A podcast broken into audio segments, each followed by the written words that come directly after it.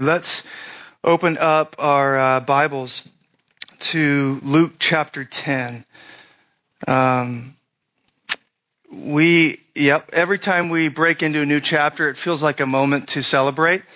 Uh, but we are going to be in verses 1 through 3 this morning, Luke chapter 10. If you need a Bible, that's what these gentlemen are, are bringing by. Just raise your hand, we'll get one to you. I will say one thing. Um, this I know we didn't have, like Paul said, we didn't have much announcements for you guys this morning, but uh, I actually do try to. Um, well, the bulletin in general is intended to give you a sense of the kind of heartbeat, the DNA of this church. And actually, this last couple weeks, I've been taking a look at what we had previously, some of the stuff just inherited from before. And pretty much rewrote most all of it. So, um, not because things have radically shifted or changed, just because as I've been here and grown more of a heart for this city, for this church, more and more uh, vision for these various ministries has kind of taken shape. So I'd encourage you, uh, maybe you've never even read the little blurbs underneath some of those headings. Um, maybe you only focus in on the announcements, but I do want um, I try to highlight a few things that I think are key to our church and who we are, where we're going. So, um, though we don't have many announcements today, perhaps you'd be interested in reading that at another point. But for now, we are in um, Luke chapter 10, verses 1 through 3. I'm going to read and then pray, and we will dive right in here this morning. After this, the Lord appointed 72 others and sent them on ahead of him, two by two, into every town and place where he himself was about to go. And he said to them, the harvest is plentiful, but the laborers are few. Therefore, pray earnestly to the Lord of the harvest to send out laborers into his harvest. Go your way. Behold, I'm sending you out as lambs in the midst of wolves. Let's pray.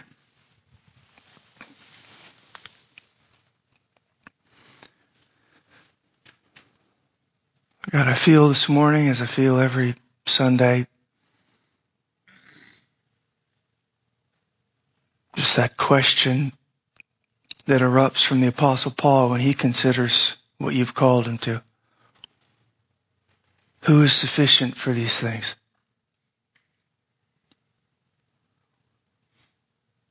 Who am I to unfold a text like this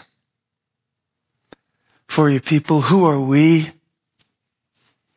that we get to be called into your mission? That you would love us, enemies though we have been. You would make us friends and not just friends, sitting in your family room, but partners in kingdom advance. But not just partners in kingdom advance. Tangible illustrations to the world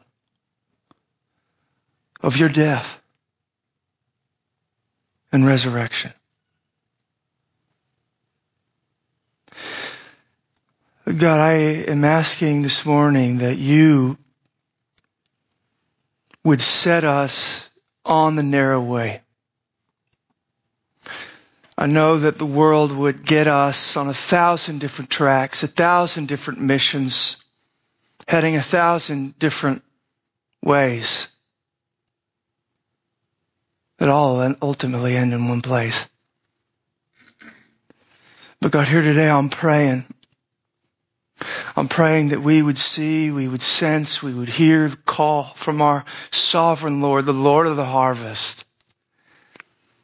But the harvest is plentiful, but the laborers are few. And you're raising us up to go and make disciples in all of life, in all the world. God, would you do this some more? I pray you'd help me to be clear. I pray you'd help us all to hear, to feel, to obey, to move, to trust, cry out. We're here this morning because we need you, Jesus. We trust you won't let us down. In Jesus' name. Amen. I'm just really going to dive right in here this morning. Sometimes I've got these lengthy uh, introductions uh, that my my sermon or my uh, seminary professors would kind of balk at. You know, you never want to have a 10, 15 minute introduction. Well, sometimes I do. Uh, other times I have no introduction, which again my seminary professors would balk at. Oh, you got to get the hook in them in the beginning and then get into the main points. Listen, I'm just going to give you my headings for this morning, and we're going to dive in. Okay. Uh, our text for this morning is composed of three verses, and from these three verses, I'm going to bring out three things. Uh, first, and you'll see them there on your handout, but first, from verse 1 comes kingdom expansion. And then from verse 2 comes first principles. And then finally, from verse 3, uh, we're going to see what I would call eloquent wounds. Um, the first one's going to go quickly. We're just going to blaze right through that, we're going to spend the majority of our time on the last two, just to give you a heads up. So, verse one there, and what I'm calling kingdom expansions. Um, if you've been with us for a little while now, hopefully you recall that we actually referred to these verses in Luke 10 back when we were in Luke 9. Now, I know some of you, because it takes me so long to get through a chapter, probably uh, some of you have not uh, been with us for those messages. So I'm going to recount a little bit of that here just for a moment. But if you remember, Luke 9, 1 through 6 deals with the commissioning and sending of the 12 apostles. Okay, the 12 are commissioned and they're sent out in terms and in ways very similar to what we see here in Luke 10, which is why I brought it up at that point. But in Luke 9, 1 through 6, it's the 12. Now Luke 10, 1 through 3 and beyond, we see it's not just the 12, but now there are 72 or some manuscripts. It's a tricky manuscript issue, but some um, of the Greek manuscripts have 70. Whatever the case, there are a number of reasons we could uh, talk about that. Um, but in either case, 72 now are being uh, added to this mission, commissioned by Jesus and sent by Him. I made this point before, and I'm going to begin with it here again this morning. Ministry or engagement in the mission of God is not just for the professionals. It's not just for kind of the elite who have been to seminary or the pastor who has a degree or that guy who's read through Wayne Grudem's systematic theology in his spare time and seems like a all-star. The mission is for every single one of us. The catchphrase from those messages last time in Luke 9 was that every saint is sent. That if you are a Christian, you are in fact a missionary, a sent one of God.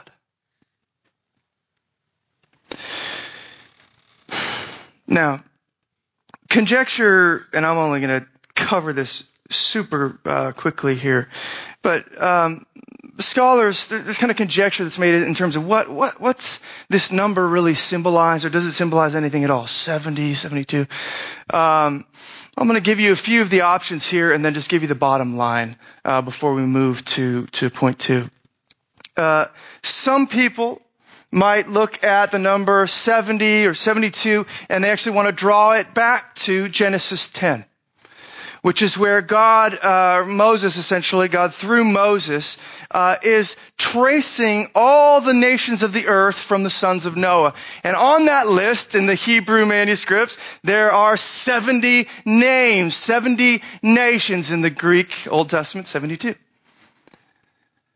But the idea would be, therefore, that Jesus, in his mission, and what he's come to do, not just for the 12 apostles representing his mission to the 12 tribes of Israel, not just for Israel, but now for all the nations of the earth. That's what Jesus is getting started here.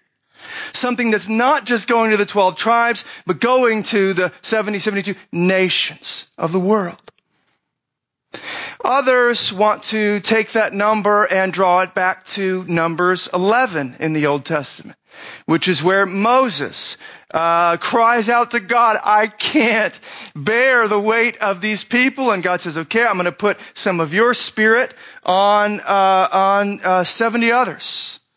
And perhaps again 72 because there are two guys off on the side if you read the story that also are given this, this spirit from God to help shoulder the burden, to help go with Moses in his mission and ministry.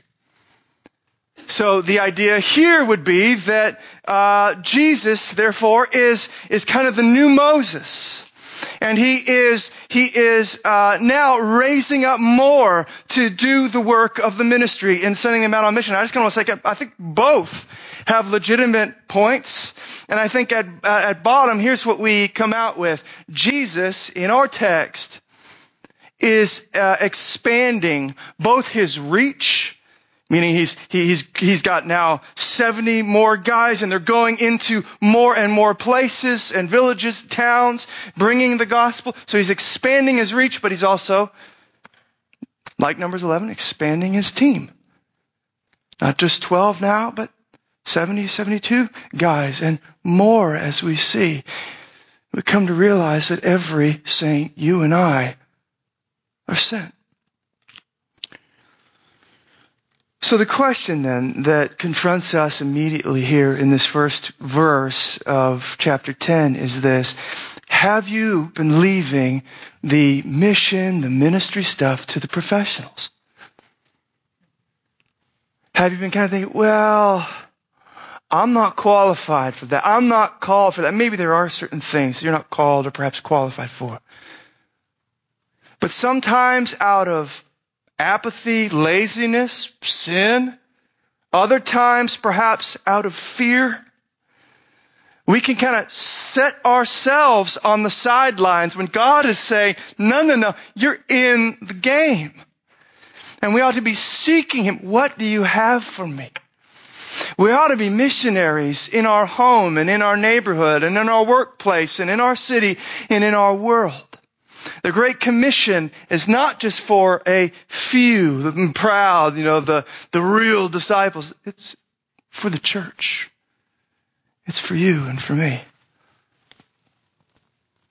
Do you have a heart, in other words, for the harvest? So second point then coming from verse number two, what I would call first principles. Now, it is not only Christ's concern that we go. Certainly he wants us to go, but if we go, he is concerned that we go in the right way. He wants to show us how we ought to go, and that's really kind of what these next two points are going to flesh out for us. As we move into verse 2, what we notice and what I want to bring to your attention is the sequence of thought the logic here, the way this verse plays out, because it's incredibly insightful and we might not initially see it. Jesus turns his disciples, or he turns his disciples here and he says this, the harvest is plentiful, but the laborers are few. Therefore, so there's this opening statement, man, there is a great harvest need, the laborers are few, therefore, what? What would be your next line? What are you still doing here with me? There's so much work to be done out there. Go, go, go, get it done. But we have to wait a whole other verse before we get to the command to go go your way comes in verse 3. There's something that Jesus inserts between his, his uh, explanation of, his identification of the great harvest need, and then his command to go. There is something in between. What is it? The harvest is plentiful, but the laborers are few. Therefore, pray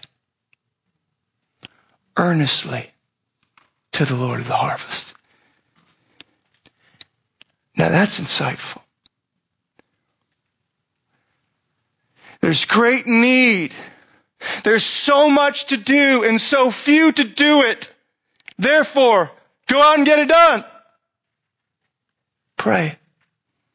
to the only one who can make our doing, our going effective in the first place.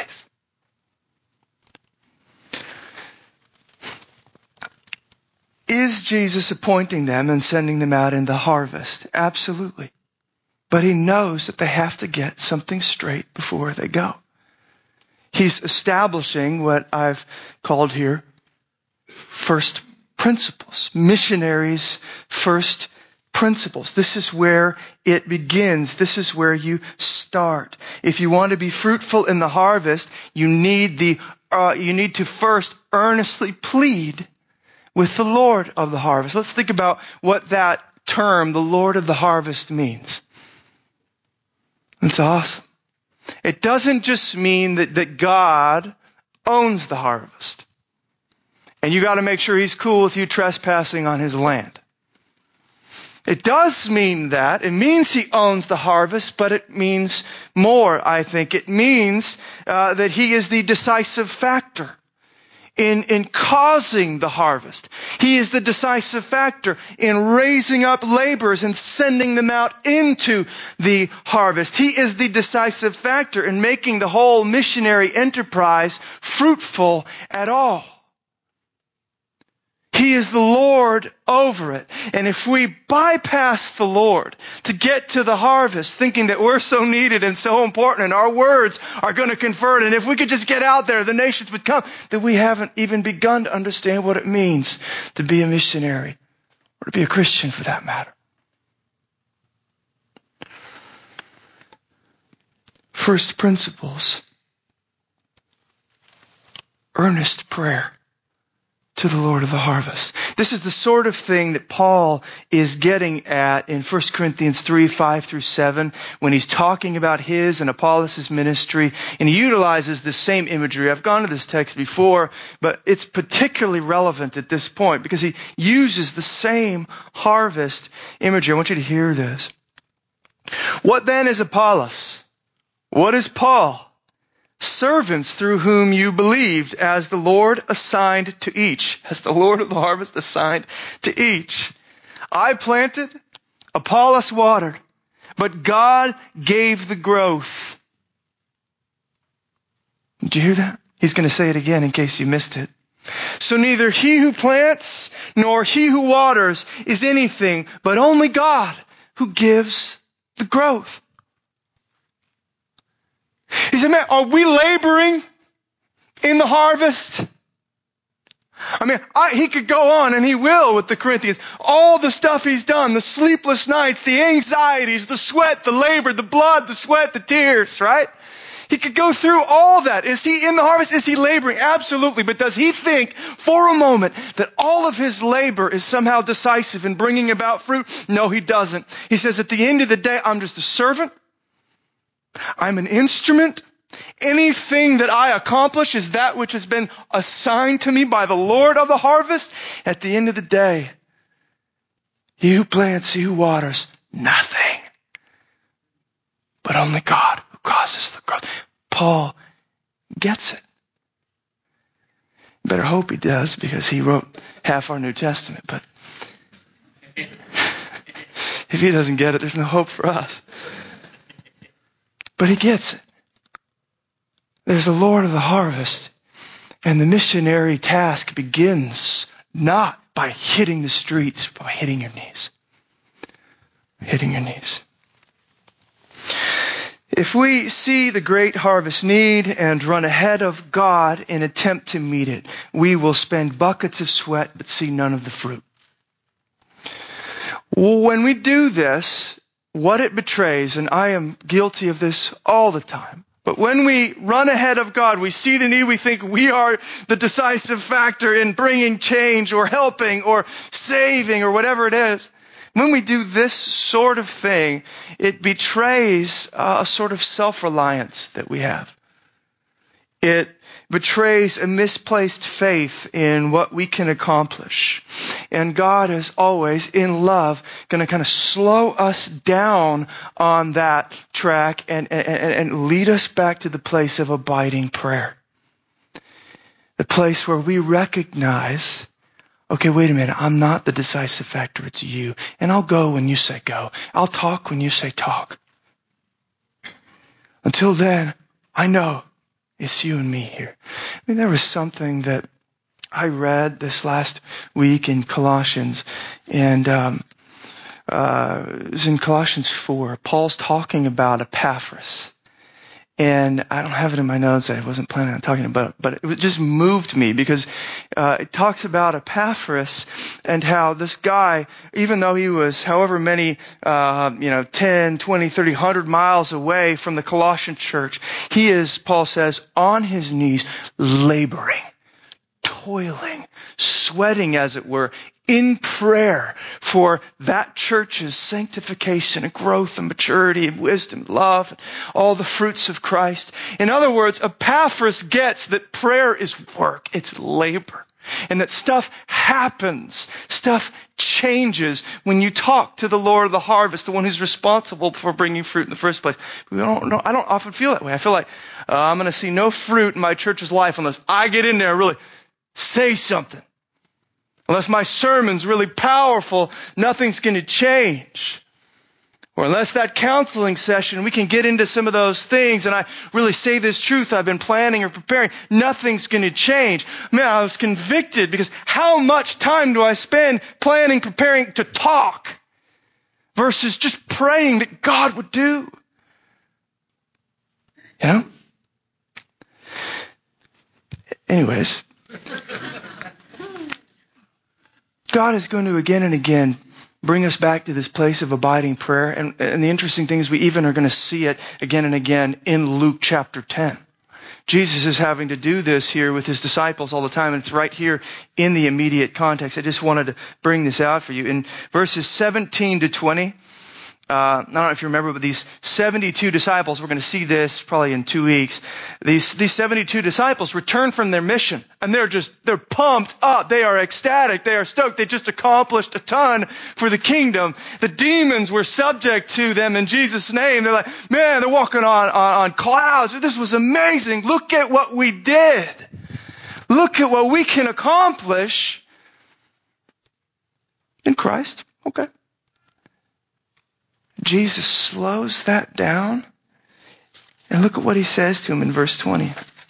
He leads him back essentially to the place of abiding prayer, to where all this comes from in the first place. He says, do not rejoice in this, that the spirits are subject to you, but rejoice that your names are written in heaven.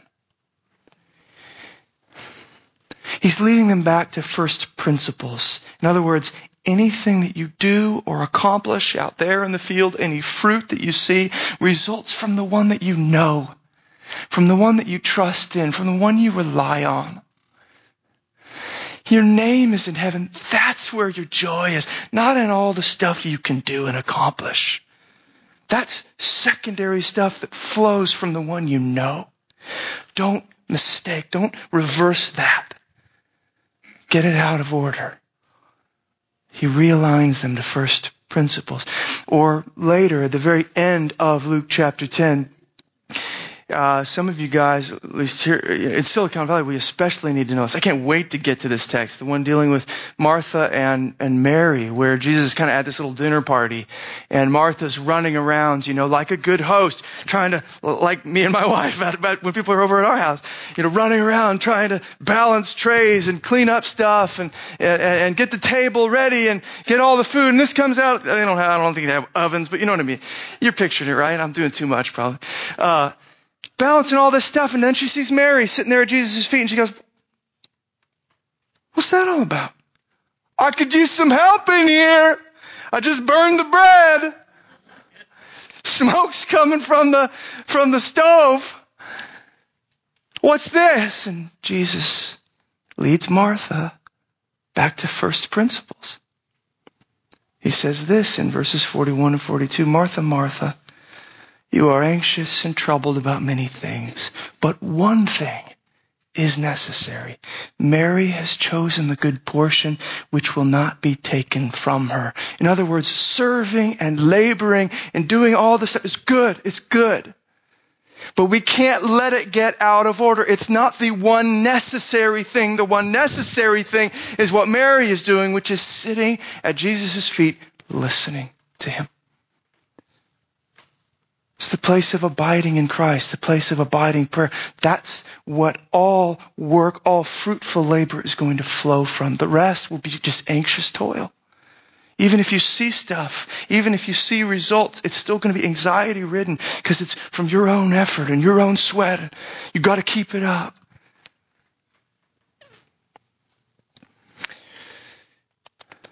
The irony in all of this, at least when I consider my own struggles with prayerlessness, is that it is often my concern for pragmatism that leads me away from prayer.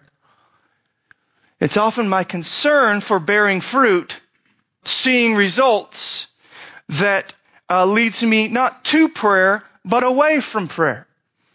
I want to see results now. I want to cross things off my list. I want to be able to look at the end of my day and not go, man, what a failure I am. No, I want to go, check that off, check that off, check that off, check, win. We just won the day. I want to be able to do that. And my desire for pragmatism sometimes leads me away from prayer rather than to it because quite frankly we think that prayer doesn't work. We don't really see what's happening in the spiritual realm, or we don't connect the dots to what goes on in our lives as a result, or what God has promised.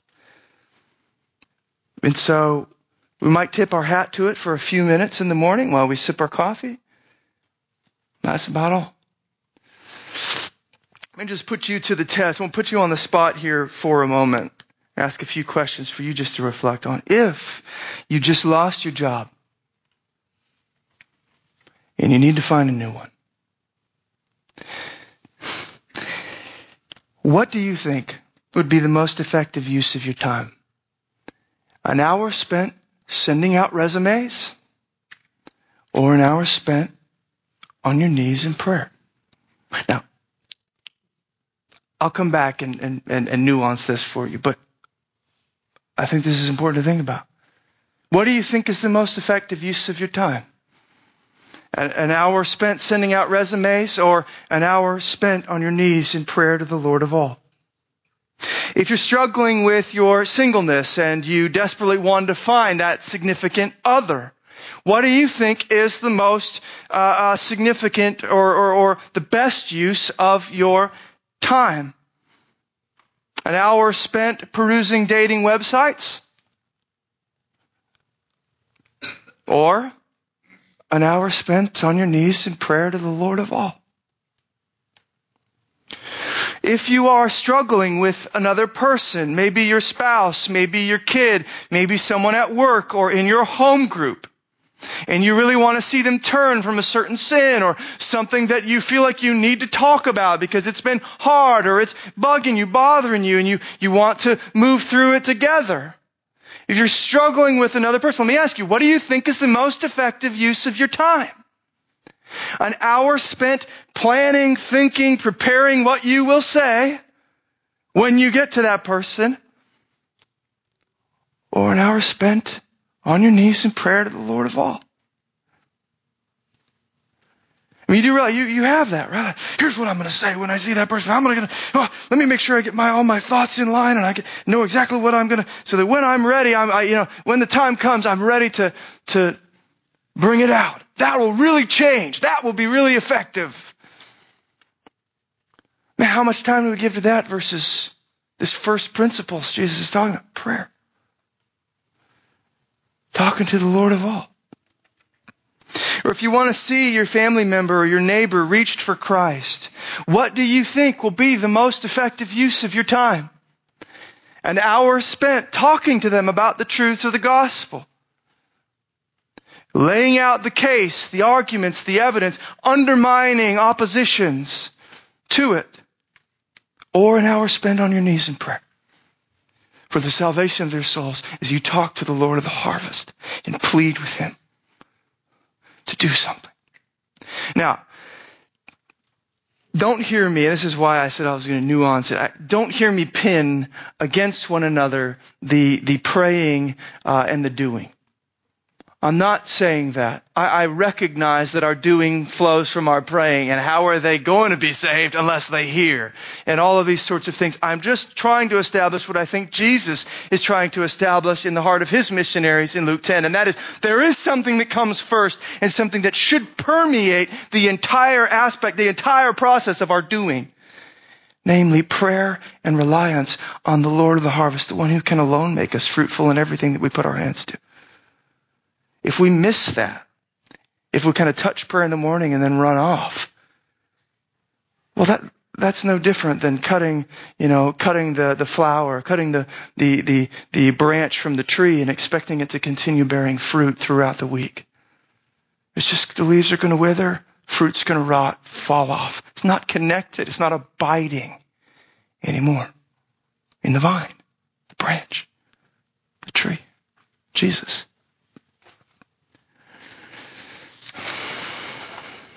Now, I, I said that our prayerlessness for the sake of pragmatism is ironic uh, because um, Jesus in our text is actually grounding.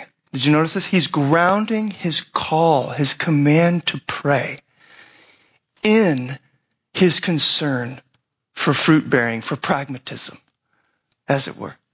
He is saying, because we are so concerned about bearing fruit, about seeing fruit in the harvest, we cannot neglect this uh, uh, uh, fundamental task.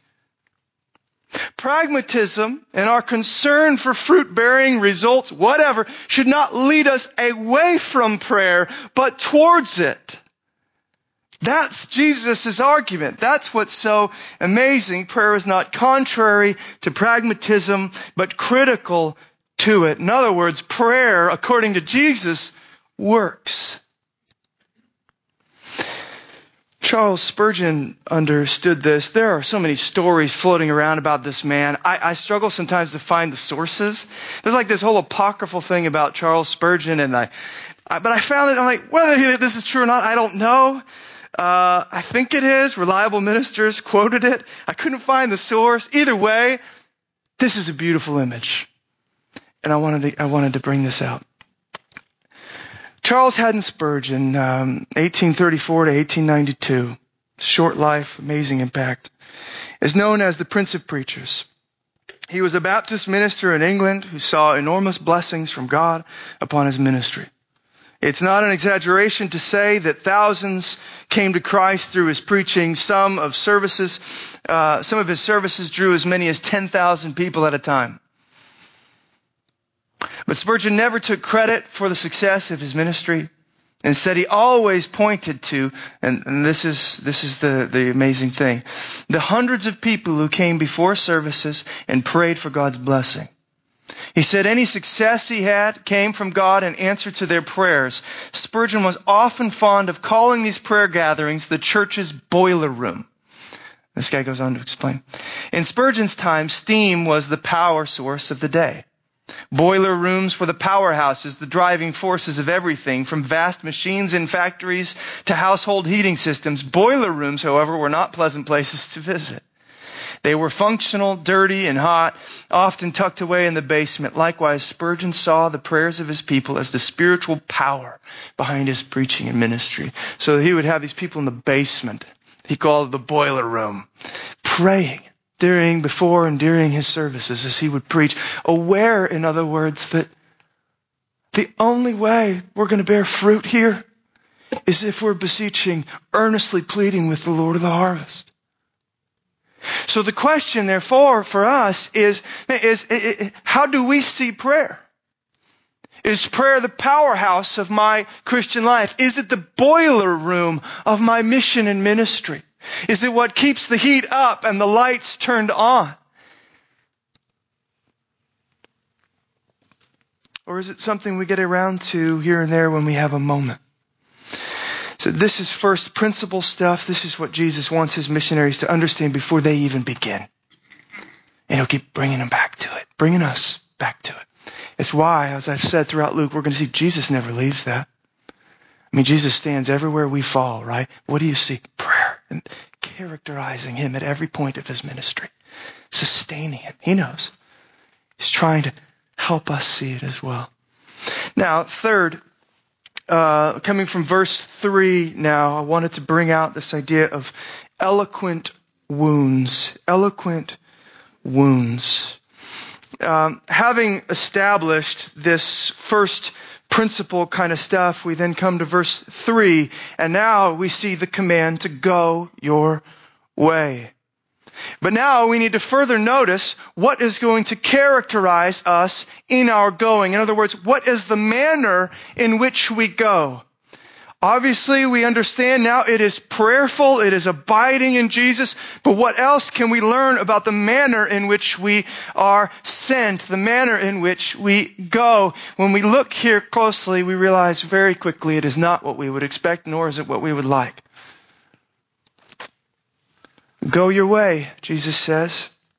Behold, I am sending you out as lambs in the midst of wolves. I just couldn't get over it. You're wondering why we're only doing three verses? It's because I couldn't get past this verse. Just couldn't get over this. Jesus is sending these guys out and he says, listen, I'm sending you out as lambs in the midst of wolves. I I don't know if you have seen, I've never played football, okay, if you can tell. I mean, I know I'm pretty bulky. I got the, you know, I look like a meat, you know. I look like a tennis player, right? That's what I played. Think. Yeah. Sorry. Never played football, but I've seen some of the movies.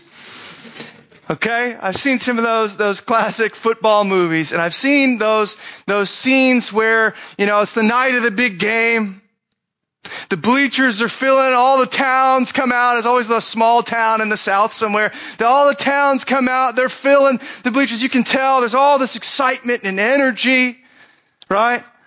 The, the players are in the locker room, kind of prepping, getting ready. They're, they're a little nervous, anxious, kind of doing their stretches, swigging their, their, their Gatorade or whatever. Got their headphones on. And then the coach, a few minutes before it's time to go out, right, gathers them up, gathers them up. All of a sudden the soundtrack starts to play, you know? This is when you, oh, something's going to happen here. These inspiring words come forth from the coach about what he knows they're capable of and how they've been living for this moment and it's going to be amazing. And, and, and even these big meathead guys start seeing like tears like flowing from their eyes. Like, wow, this is, look at this. It's, it's inspiring. It's lifting them up. In other words, by the time this coach is done, they are ready to go out. They're ready for the game. Now back to our text. I mean, if we could just say it, uh, Jesus' whole pep talk here, it kind of stinks. It's not what you would, I just don't know if you're going to feel all warm and fuzzy and inspired after hearing what he has to say. It, it, it's kind of like he says this, okay, uh, guys, well, when I was coming in a little earlier and I saw the other team practicing, kind of strapping on their gear and whatnot. Um, I don't know how to say this, but listen, their their arms are bigger than your thighs, okay? And uh, they are taller than the redwoods my family hiked in last week. And uh, uh, did you hear their quarterback signed a few days ago with the NFL? Um, let's just be honest. When you leave this locker room, you go out like boys among men. Or you go out like lambs in the midst of wolves. Now, if you're a part of that pep talk, if you're a part of that huddle, at this point, you kind of want to freeze the frame and go, hold up. I'm not sure I want to be a part of this mission if that's what it entails. Lamb in the midst of wolves. Doesn't sound good. I know I was praying to the Lord of the harvest. Maybe I'll stay here on my knees and let somebody else go out into the harvest if that's what it means. Aren't you a bit hesitant when you really stop and think about it? When you really hear that call? Lamb in the midst of wolves. And don't we want to object at this point as well? Don't we want to say, me? A lamb? I thought you were the Lamb of God. I thought you were the one sent, the Lamb of God, to take away the sins of the world. That's not me. That's not my job. I thought that's what you were sent to do. Why are you sending me out as a lamb? I thought you were supposed to kind of do all that stuff so I don't have to. I want to take the, the, the more than conquerors kind of piece from Romans 8. I, I want to take the I can do all things through Christ who strengthens me kind of piece. That would inspire me for the big game. Talk to me about that side of it. Your victory and your triumph. Don't talk to me about lamb in the midst of wolves and suffering and shame. I don't want that piece. I thought you took that, so I didn't have to. I love what John Piper has to say on this point. Let me just read this to you. Christ died for us so that we would not have to die for sin. That's true. Not so that we would not have to die in love for others. Christ bore the punishment of our sin so that our death and suffering are never punishment from God. So no, we are not making atonement. We are not lambs that take away the sins of the world. But he goes on to say, the call to suffer with Christ is not a call to bear our sins the way he bore them, but a call to love the way he loved. That's the key line. Because he took my guilt and my punishment and reconciled me to God as my Father, I do not need to cling any longer to the comforts of earth in order to be content. I am free to let things go for the sake of making the supremacy of God's worth known.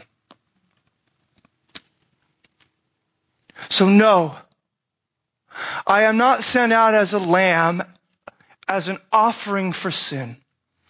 I'm not to be an offering for sin or to bear sin in the way Jesus bore it. But I am sent out as a lamb so that I might love others in the way that Jesus loved me. I'm sent out into the world not to be an offering for sin, but to be a representation, a tangible illustration of the one who was an offering for sin so loved the world that he gave his life on that cross for me and for you. Are willing to die, love, in other words, like a lamb in the midst of wolves, declares to the world that Jesus is alive and he loves, he loves them as well. So the point, I think, in all of this, even though it is a tough one, is that self-sacrificial suffering in love for those we are trying to reach with the gospel is a critical component of our mission and our ministry. And oh, how critical it is, especially, I would say, in our day. We live in an age, we live in a day, right, where, where kind of postmodern sort of relativistic thinking is settled in. We don't care a lot of times anymore. Our culture doesn't at least about words and talk and truth, something out there. We want something we can see, something we can touch, something we can taste. I've been reading articles lately talking about how the millennial generation, one of their core values is authenticity. Meaning they don't care so much how well you can talk or how crafted your arguments are, but they do care about are you the real thing? And let me tell you something, what Jesus is calling us to here is to be the real thing. Not just talking about His cross, but bearing our own as we talk to others about it. Now this should be this whole call to be lambs in the midst of wolves should be relatively unsurprising to us if we've been following along with Jesus in, in Luke's gospel up to this point. I mean, this was the whole point of, of large portions of Luke 9, even what just came before that we saw last week. What has Jesus been trying to do in Luke 9 but get his people to see a few key things? Okay, uh, I'm going to Jerusalem and I'm going to die. Yes, the Messiah is going down in love for the world. And now here's another key point. You, if you want to follow me, if you want to be my disciple, have to take up your cross daily as well. This was the whole reason for the three we saw last week and what Jesus is, is doing in these encounters. Okay, you really want to follow me? You realize what that's going to cost you. Are you ready to go all in? Are you going to put your hand to the plow and not look back? Why is he saying these things? Because he knows Luke 10 is coming. And the mission is to be lambs in the midst of wolves. The mission is to lay our lives down in love for our enemies, just like Jesus laid his life down for us. But this call should be unsurprising to us for other reasons as well. When we consider the, the, the scope of the New Testament and when what we see is that when Jesus calls anybody, when he commissions anyone, he, it, it seems like he simultaneously tells them what they're going to suffer in the, that it's going to, that they're going to bear a cross in it. That as they are sent out to proclaim his cross, they're going to bear their own. We could think about the two prominent apostles at this point, namely Peter and Paul. These give us some of the more paradigmatic examples. But I wonder if you remember Peter's, what we could call his commissioning. John 21, Jesus has died, risen from the dead, shows up to Peter at the edge of the Sea of Galilee there, and he says, listen, Peter, do you love me? Here's what I want you to do. Feed my lambs. Feed my sheep. Go out, tend to my people. Go, I'm sending you on a mission. Be a minister of the gospel. But then he just kind of nonchalantly, after saying that, comes out in, in, in, in verses 18 and 19 of John 21 and essentially says this, Oh, and by the way, this mission is going to cost you your life. It's going to come soon enough, sooner than you want. People are going to tie you up. They're going to take you place you didn't want to go. They're going to stretch out your hands, kind of like mine were, you saw there at Calvary. And they're going to kill you. The connection is, how are you going to minister to my sheep? How are you going to feed? How are you going to bring the gospel to my people? You're going to love them to death. You're going to be a tangible representation to them of all the truths you're talking about to me because I'm alive and I'm in you and I'm enabling this sort of, this sort of ministry in you. They're going to see that I am alive because they see you're willing to die love for them. Paul, it's the same thing. Paul's commissioning uh, there on the road to Emmaus. The risen Lord appears to him in glory and sets him on a completely different path if you remember. And Paul is still shaken up from the experience. He can't see. He's in this, uh, this, this other place and he's praying, we're told. And Jesus shows up to a guy named Ananias and says, man, I need you to go to Paul. I have some things I want you to tell him. This is what he tells Ananias. He says, go is Acts 9, 15 and 16. Go, for Paul is a chosen instrument of mine to carry my name before the Gentiles and kings and the children of Israel, for I will show him how much he must what? Suffer for the sake of my name. He's a chosen instrument of mine. He's going to bring the gospel to the, to the nations. Oh, and by the way, I need to show him how much he's going to suffer in the process. I need to show him that you don't just talk about the cross, you, you put it on your back.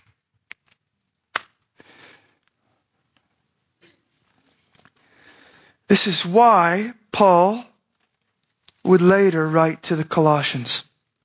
Colossians 1:24. And I rejoice in my sufferings for your sake. That should already stagger us. I rejoice in my sufferings for your sake.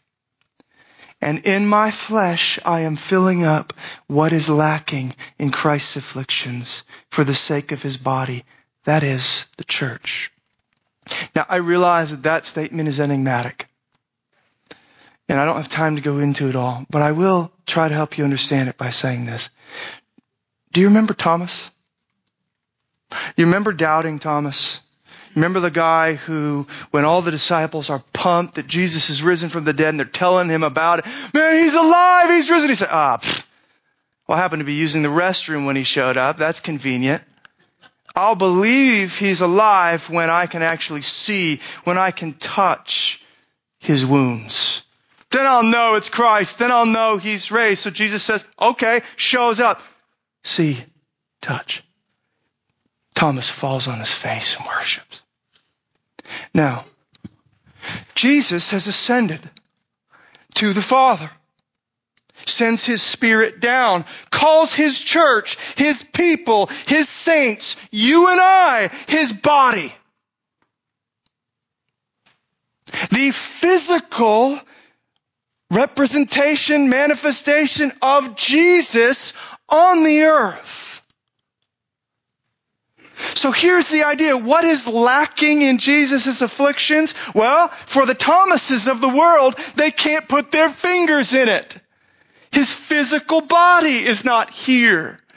They can't see. They can't, they can't touch it. I'll believe he's alive when I can see that. How are they supposed to see that? Brothers and sisters, they're supposed to see it in yours and my life. Lambs in the midst of wolves. Lambs pointing to the Lamb. They are supposed to be able to trace in my wounds the reality that Jesus is alive and He loves them way more than I do. But this kind of love we have is an apologetic for the reality of the resurrected Lord.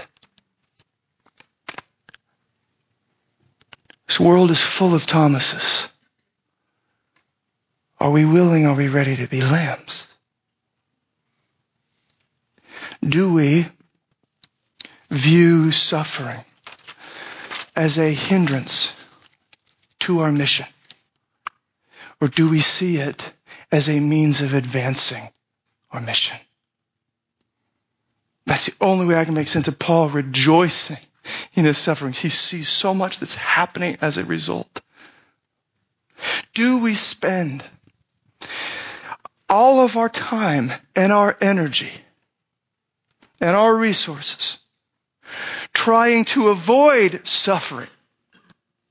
Or, and hear me, this is huge, or do we so spend our time, our energy, our resources in the cause of Christ, for the cause of the spread of the gospel, in love for others, that we cannot help but encounter suffering?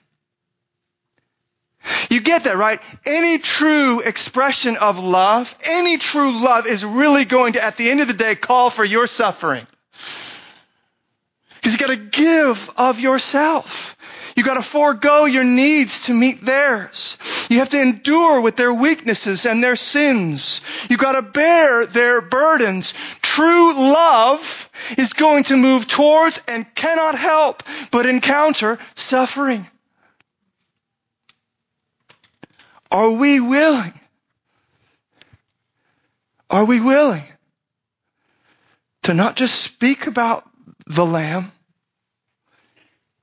but to be a lamb pointing to the lamb.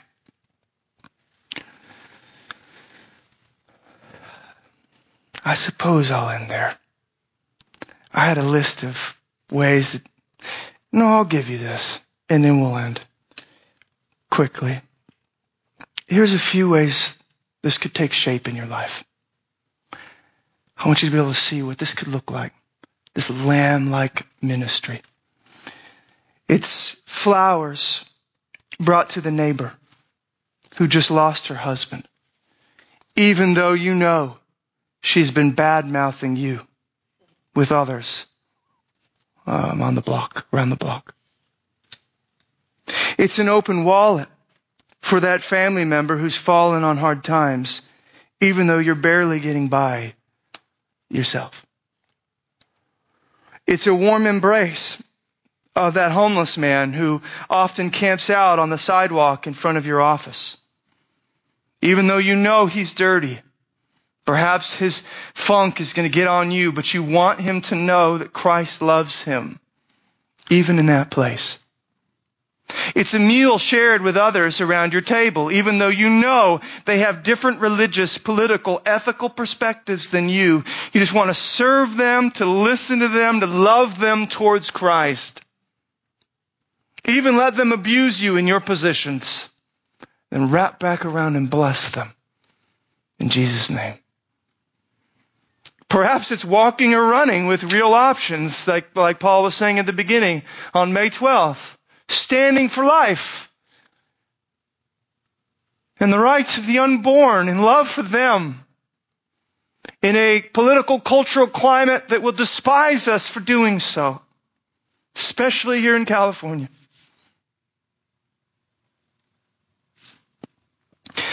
It's hearing and answering the call to go. I was on the Joshua Project website this last week and over 3 billion people considered unreached with the gospel. Did you hear that? 3 billion people.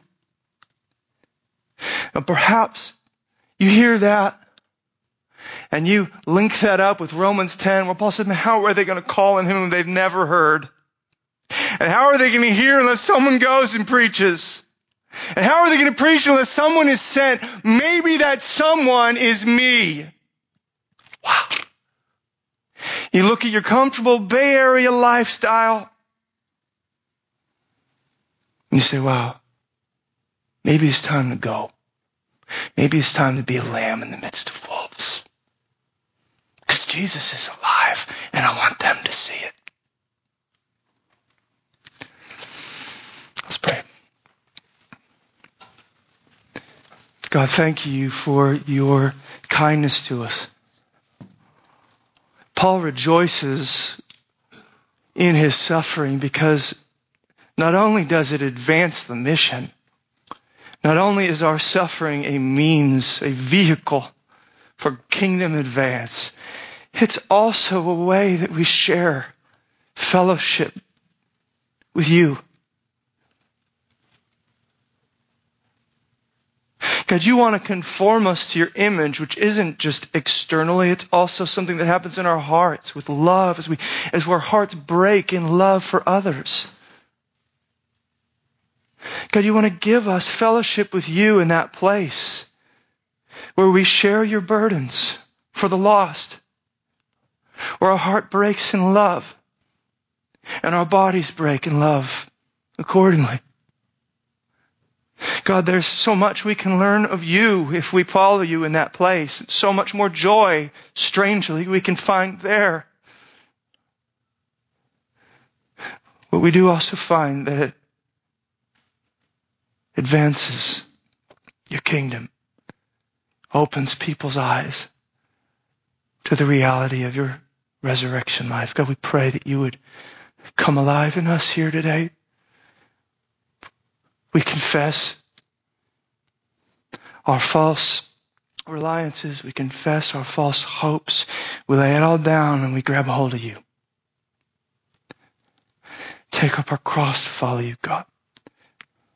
We want to bear fruit in the field for the glory of your name. Lord of the harvest, would you grant that? It's in your name we ask these things. Amen.